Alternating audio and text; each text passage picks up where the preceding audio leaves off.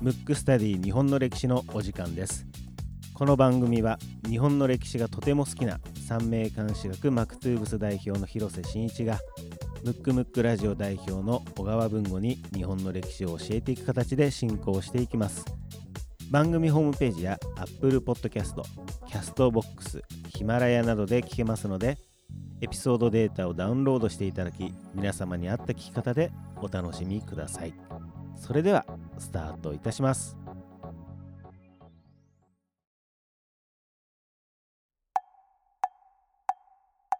むくむくラジオだべ。むくむくラジオだべ。むくむくラジオだべ。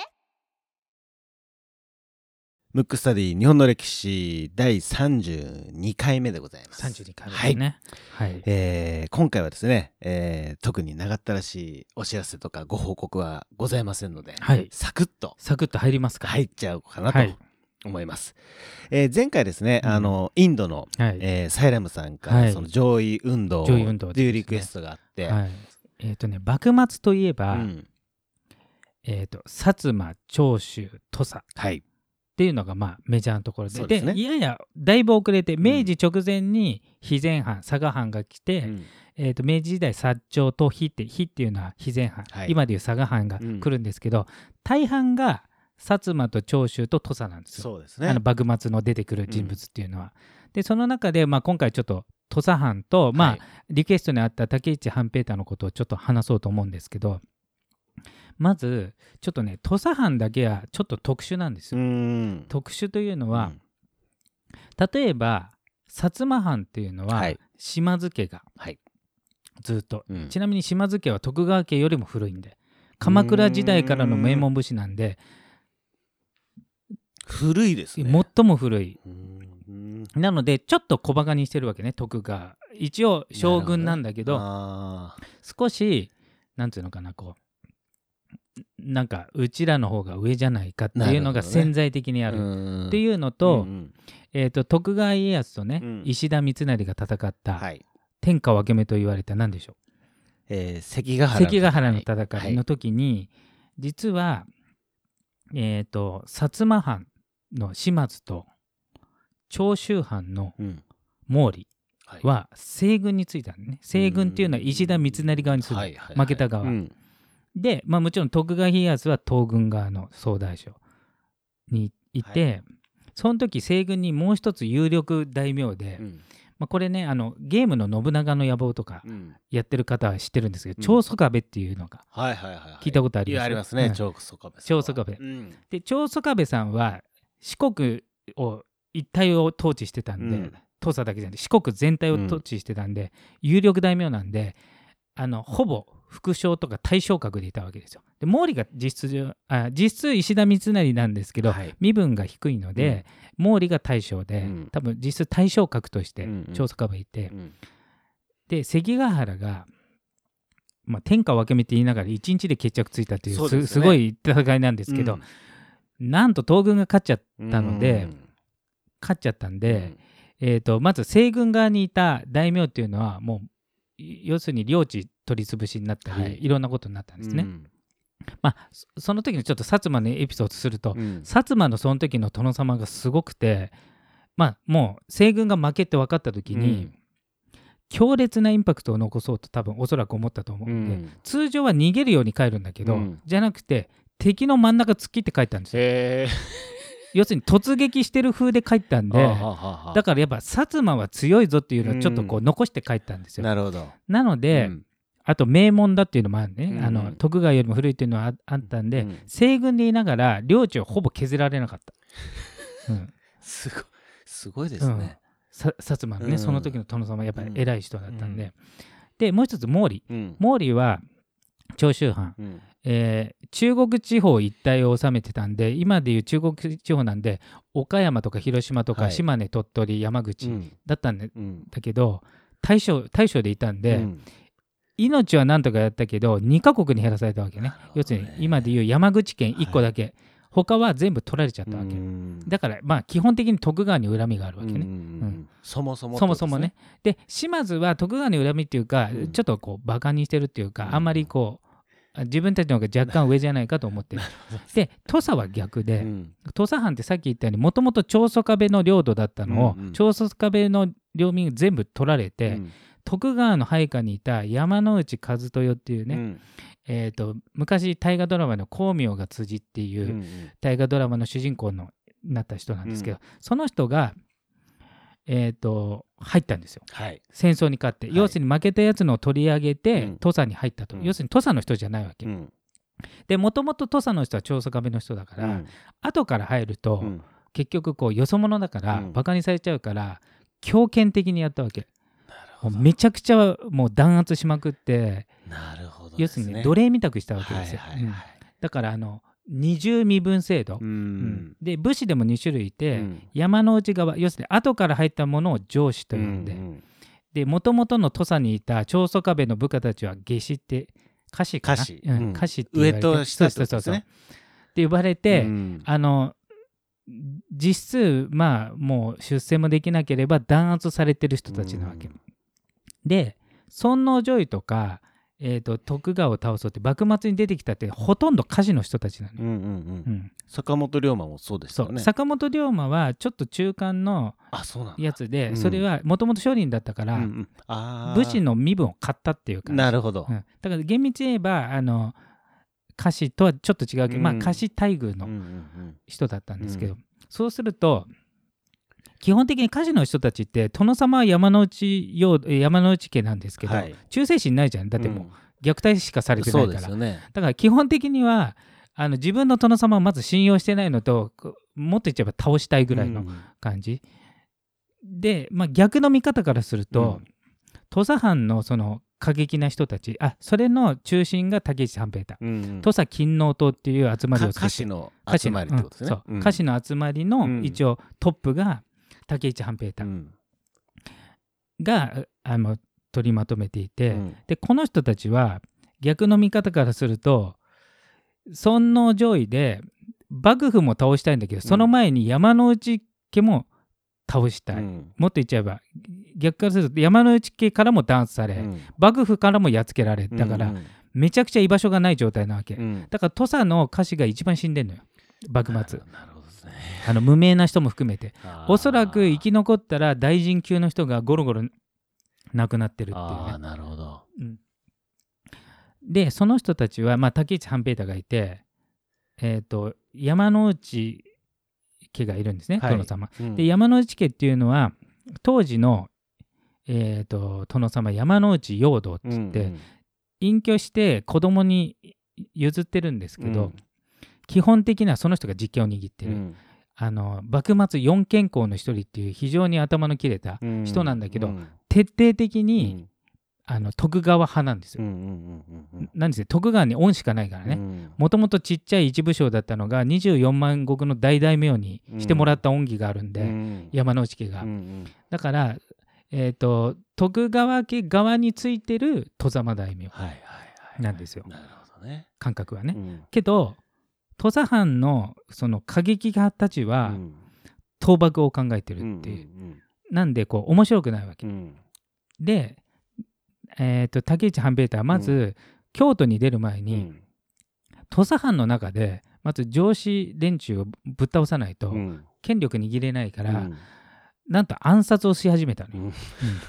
まあ非常手段として。まあ過激ですねそうかでも竹内さんもそんな感じだったんですねそうそうそう。ハンペイトは。うんもうもうハンペイトねうん。そうそう。でそれその時に一応土佐勤王党にあ坂本龍馬もいたんだけど、うん。そういうちょっと過激な急進的なやり方はできないってことで後々分かれるんですけど、うんうん。で竹内半平太はそれで、えーその山之内陽道の腹心と言われたうん。吉田東洋っていう、はいはいはいはい知ってますよ。あ知ってる？あの、うんあれに老い龍馬とかに出てくる、うんうんえっ、とよ吉田東洋うん。が、まあ、一応藩の政治の実権を握ってた、うんまあ、今でいう総理大臣、うん。殿様は別格なんで、うん。をなんと暗殺をするんですよ。でそれを機にうん。一気に上司連中の力がうん。落ちて、うん。土佐勤王党が一応身分が低いんで、うん。重要な役にはつけないんですけど要するにいあの一部の上司のなんていうのこうちょっとこう外されてる人たちを担いで、うん。名目上その人を役職につけて、うん。その裏で全部采配を振るってたのが竹内半平太、ん。そうそう。頭がいいですね。頭いい。そう。それで遠隔操作をしてたわけね、うんそういうことですよね。うん。自分では身分的に立てないから、うん。本当は自分で立てたかうった、んうん。で竹内半平太って、うん。半端じゃない能力者なんでもしうん。生きてたら多分総理大臣級、うん。要するに薩摩の西郷大久保、えー長州のあー。き木戸とかがえー要するに桂心とかと同格かそれ以上ぐらいの人物だったんですよ。ただそれをやって一応えっ、と自分がうん。一応ね、上司の一番下の身分だったの。はい。だから一応役職にはつけたのね、うん。けど一番高い役職は自分の傀儡の人たち、うん。うん要するに操り人形を置いてん。自分が裏で操ってたんだけど、その時に、えーうまくいってる時はそれずっと言ってたんだけど、はい。だんだん例えば京都でも尊王攘夷派っていうのが弾圧されて、うん。一時あの一橋慶喜が出たあたりで一はい。回幕府の権力が上がったりとか、はい。井伊直弼が出てきた時に、うん。一時的に幕府の権力が盛り上がった時に、うん。そのタイミングで土佐の中でも今度こそ要するに暗殺したやつをあぶり出すってことで、うん。土佐勤王とよ吉田東洋を暗殺した人間をってことですね。そう、で暗殺した人間はもう土佐勤王党ってみんな分かってたんだけど、うん。当時は土佐勤王党の傀儡の人たちが重職になってて、うん。土佐勤王党の人たちの方が力が強かったんで、うん山之内陽道うもん。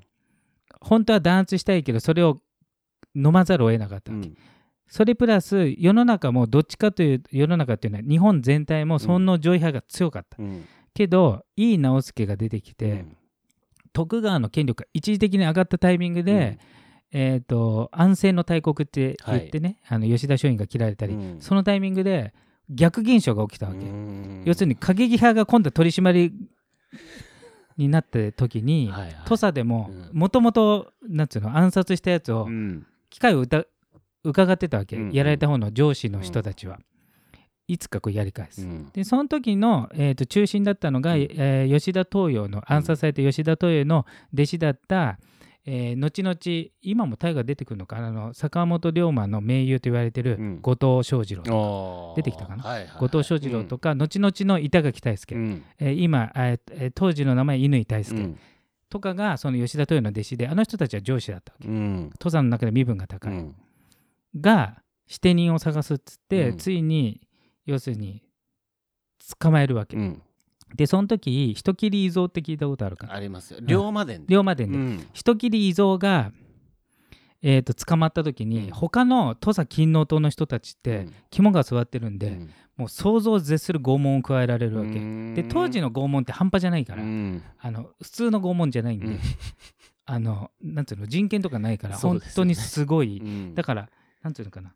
えっ、と自白したくなくても無意識に喋っちゃうぐらいもう過酷なこと、で竹内半平太は、うん。身分が一応ギリギリ上司の一番下なんで拷問はされない身分なの、うんうん。けどわざと隣の牢とかでもうギャーギャー悲鳴が上がって要するに自分の仲間を次々、まあ、拷問で殺されていくわけ、うんそれでも竹内半平太は、うん。まあえっ、と肝は相当座ってるんで、うん。動じなくて一切認めなかったわけ、うん。やってませんやってませんで、た時に人斬り伊蔵が、うん。あの人人斬りで非常に強かったのにあの人だけ入っちゃったわけ。あ実はうちらがやりました。あなるほど。うん、でそれを機にだけどその前に、えー、と岡田伊蔵は危なそうだから、うん。竹内半平太は仲間に言って、まあ、殺せと。うん。はい吐いちゃうかもしれないから、言ってたんだけど、まあ、それで、まあ、実はやりましたと、うん。言ったんだけどそれ以外はまあ全員吐かなかった、うん。でついに山之内陽道当時のこうトップね。うん。山之内陽道が最後こう決断するときに最後まで黙黙秘っていうかやってないって言ってたのを別の罪名で見つ見つけあ捕まえて、うん。竹内半平太を、うん。あの上司の身分なんで高貴な人は殺せないのよ。うん。切腹を命ずるわけ、ううん。んでえっ、と竹内半平太はまあ切腹はあ要するに死ぬことは怖くないと、うんうん。と当時のあの肝が座ってるからね、うん。で壮絶な死をしたいって言って、うん。普通あれなんで切腹するかってわかる？なんでっていうのは切腹する理由ですか？うん。おなお腹をお切る腹を切る理由。なぜお腹なのかっていう。苦しいからですそう。かそうですね。あえて苦しいことを超えたいってことで、普通の人だったら、うん。腹切る前に痛みでちょっとね言い横にますよね。できないのを、うん。竹内半兵衛は3本線やった。うん。ん。1本でも苦しいのは3本やって、うん。自分でとどめさせて一応解釈はされてるんだけど、うん。っていう壮絶な死をしてうん。解釈って何ですか？解釈っていうのは首を後ろの人がうん。苦しまないように、スパンっていそう自分の弟子みたいな人が首を落とすわけ、そうすると痛みないじゃん。脳が外れるから、うん。けど解釈する前に自分で心臓でとどめを刺してたっていうぐらいうん。うん立派な壮絶な死をするんだけど、へえ。それは立派なんですかね。まあだから精神力っていうかそういうことですよね。磨かれ方が違くて。強いってことですそうそうそう。でその後、うん。要するにもう一回尊王攘夷派の天下になって結局倒幕になった時、明治になって山内陽道が、あの時の半平太が今残ってたら、うん。土佐ももっといいポジション。要するに明治になって長州と薩摩閥になって、うん。土佐がちょっと弱くなっちゃったんで、うん。あの時殺さなければよかったなみたいななるほど。回想だから生きてたらおそらく最高レベルうのん。人材だったまあもっともっっと武智半平太というのがあの世世の中にそうそうそう浸透されてる。うん、だからやっぱりちょっと悲劇なのは、うん。自分の藩からもちょっと叩かれそういうことですよね。京都でも終われみたいな、うん。だからちょっとこうなんか敵時代のが多すぎた。時代のタイミングですかね。そうそうそうそう。ありますようね、ん、だからね幕末の志士って優秀な人って土佐って結構出てんだけど、うん。一番死んでるんで、うん。明治まで生き残った人ってその幕末の志士ではない、うん。徳川派だった人が、うんえー、と直前に寝返ってうん。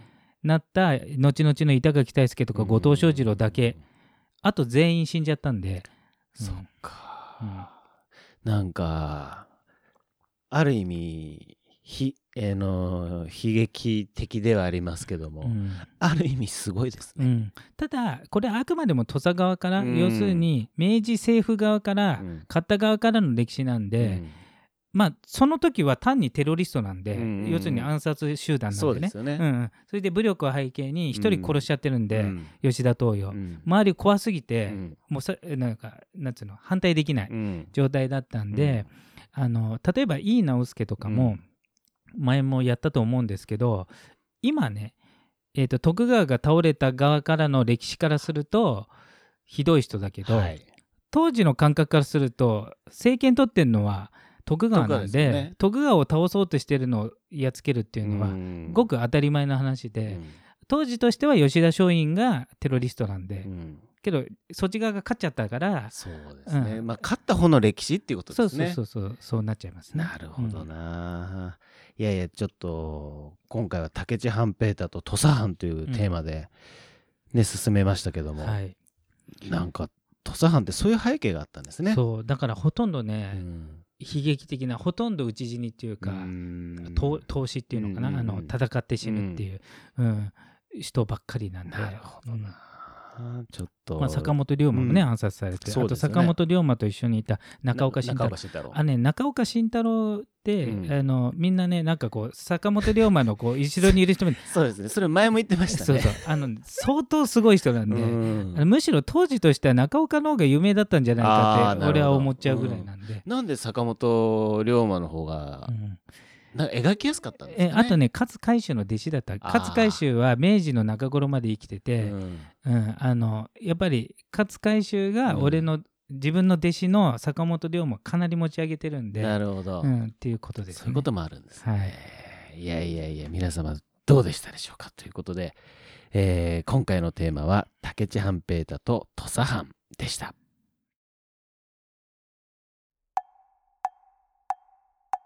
むくむくラジオだべ。むくむくラジオだべ。むくむくラジオだべ。